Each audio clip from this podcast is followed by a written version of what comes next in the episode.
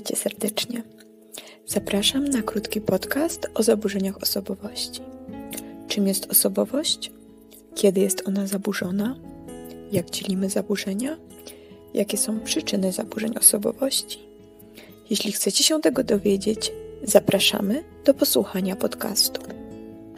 Osobowość bardzo trudno jest jednoznacznie zdefiniować, ponieważ definicje różnią się w zależności od punktu widzenia czy teorii. Osobowość najprościej można zdefiniować jako umiejętność czy zręczność w kontaktach społecznych. Osobowością nazywamy niepowtarzalny wzorzec cech i zachowań, które są charakterystyczne dla danej jednostki. Cechy osobowości są trwałe ale jednocześnie wykazują dużą elastyczność w obliczu zmieniających warunków życia.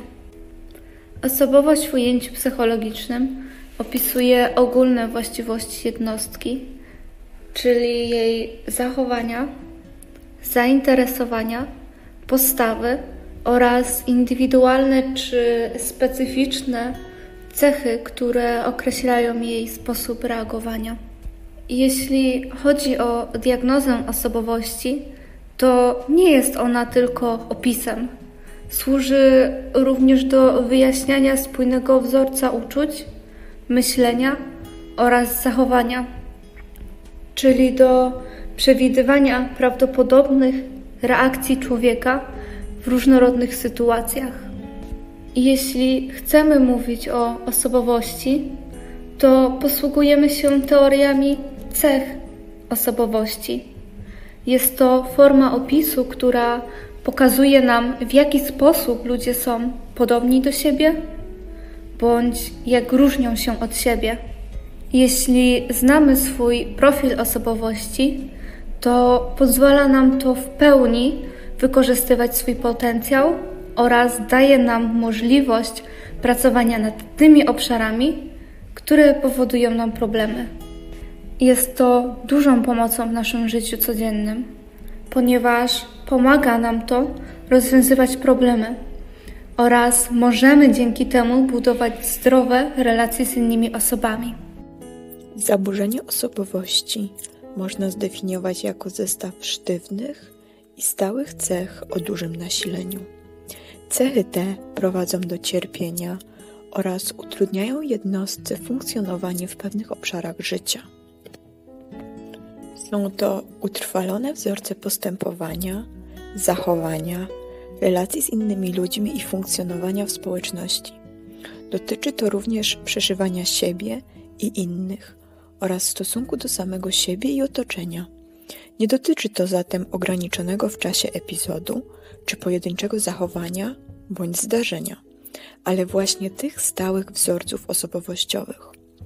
Obecnie uważa się, że powstanie zaburzenia osobowości jest konsekwencją oddziaływania niekorzystnych czynników biologicznych, genetycznych i psychospołecznych. Osoby zdrowe są w stanie wcielać się w różne role w zależności od sytuacji, przyjmując konkretne zachowanie, przykład przyjęcie roli pracownika czy szefa. Z kolei u osób z zaburzoną osobowością będą widoczne konkretne cechy charakteru, które są wynikiem zaburzenia. Może to być na przykład nadmierne przejawianie lęku. Każdy człowiek może odczuwać lęk, ale dla osoby z zaburzoną osobowością ten lęk jest nadmierny i może utrudniać normalne funkcjonowanie. Definicja zaburzeń osobowości opiera się na pięciu kryteriach. Kryterium A utrwalony wzór zachowania, który odbiega od normy. Wzorzec ten musi przejawiać się przynajmniej w dwóch z następujących obszarów: poznania, afektywnym, funkcjonowaniu interpersonalnym, kontroli impulsów.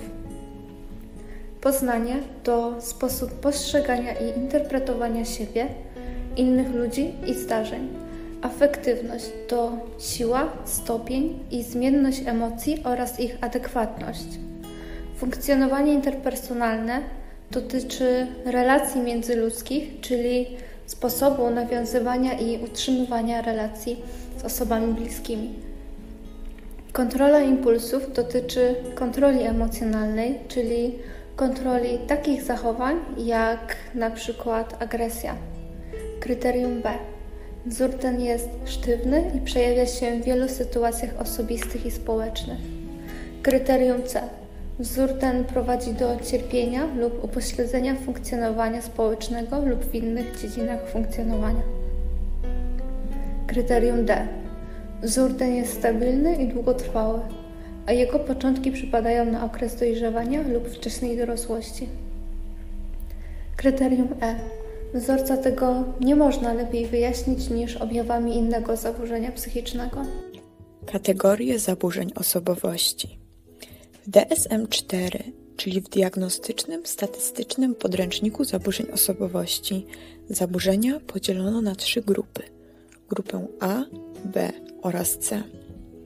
Grupa A zawiera zaburzenia, które charakteryzują się dziwacznością i ekscentrycznością. Osoby z tym zaburzeniem są podejrzliwe, nieufne oraz bywają wyobcowane. Do tej grupy zaliczamy zaburzenia paranoiczne, schizoidalne oraz schizotypowe. Grupa B zawiera zaburzenia, które charakteryzują się emocjonalnością, dramatycznością i lekceważeniem konsekwencji. Osoby z tym zaburzeniem charakteryzują się impulsywnym zachowaniem oraz nadmierną koncentracją na sobie i własnych potrzebach. Do tej grupy zaliczamy zaburzenia antyspołeczne z pogranicza histrioniczne i narcystyczne. Grupa C zawiera zaburzenia, które charakteryzują się lękiem, obawą i napięciem. Osoby z tym zaburzeniem stawiają sobie wysokie wymagania, a w kontaktach z innymi odczuwają strach. Do tej grupy zaliczamy zaburzenia unikające, zależne i obsesyjno-kompulsyjne. Międzynarodowa klasyfikacja chorób i problemów zdrowotnych ICD-10 wyróżnia następujące specyficzne zaburzenia osobowości: osobowość paranoiczna, osobowość schizoidalna, osobowość dyssocjalna, osobowość chwiejna emocjonalnie typu impulsywnego oraz z pogranicza, osobowość histrioniczna, osobowość anankastyczna, osobowość lękliwa, osobowość zależna, inne określone zaburzenia osobowości, zaburzenia osobowości nieokreślone. Co badamy, aby sprawdzić, czy osobowość jest zaburzona? Sprawdzamy sposób interpretowania zdarzeń. Czy osoba interpretuje zdarzenia na swoją korzyść, czy na swoją niekorzyść? Jak szybko i poprawnie wyciąga wnioski? Egocentryzm. Czy przekłada potrzeby własne nad potrzeby innych? Czy może jest odwrotnie i przekłada potrzeby innych nad potrzeby własne? Poczucie odpowiedzialności. Czy wie, czym jest odpowiedzialność? Czy może nakłada na siebie zbyt dużą odpowiedzialność? Zaufanie do innych. Czy ufa innym, bądź czy za bardzo ufa? Reakcja na porażkę. Jak osoba zachowuje się reakcji na porażkę?